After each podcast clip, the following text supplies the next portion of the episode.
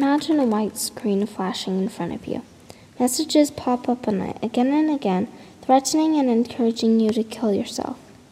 These taunts have been going on for over two years. One sudden thought enters your head to end it all. You may think that this kind of bullying only happens in books or movies, but these death messages were sent frequently from two schoolgirls to Rebecca Ann Sedwick, a 13 year old girl before she jumped to her death. Her tragic story is a result of the horrorous side of technology. Welcome to Heard in the Head. I'm Angela Fang, a seventh grader attending Pinewood School, and today I'll be talking about why we should stop disregarding cyberbullying.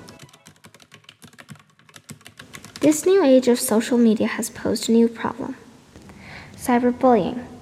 Although traditional bullying is harmful and possibly injurious, cyberbullying hurts just as much but rather psychologically.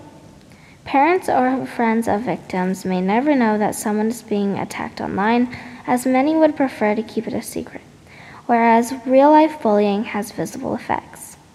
Online bullying is often ignored and shrugged off as harmless play, but now more than ever it needs to be taken seriously. People often talk about how traditional bullying could end in bruises or a black eye, but cyberbullying causes serious effects as well. Some common consequences include depression, loneliness, and low self esteem. According to FindLaw.com, 37% of cyberbullied students developed anxiety and 36 developed depression. Another reason why we should put in efforts to stop cyberbullying is because it often affects people who are still growing and learning. Anyone can be harassed online, but certain age groups tend to be more familiar with it. Although teenagers are most commonly the victims of cyberbullying, sometimes young children receive it too. One recent example was when 12 year old Jalen White had been receiving threats and hate messages from someone hacking a Zoom account, Netflix account, PlayStation account, and more. On CBS 17, Jalen's mother states that they'd be watching a movie and a message would come up saying, You're not rid of me. One said, If you promise to kill yourself, I'll stop. These cases of severe cyberbullying can cause young victims, including Jalen, to begin thinking of suicide. As someone who is still quite young, I feel that children affected by cyberbullying at such a young age may be permanently scarred for the rest of their lives and grow up with a more self doubting and distrustful mentality. On top of that, cyberbullying is one of the most common forms of bullying.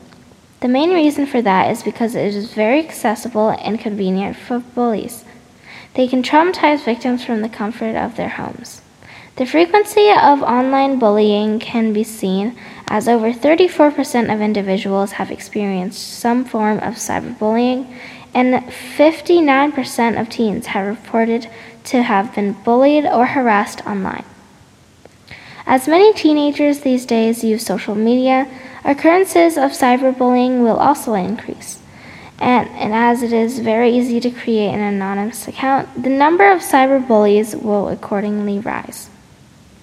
Additionally, cyberbullies are a lot harder to track and identify than traditional ones. Cyberbullies can hide behind a screen without victims knowing who it is.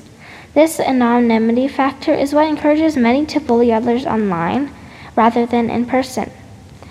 As most social media platforms don't require users to enter in their personal information, even if victims know the bully's user, it can be very difficult to figure out who is behind that front.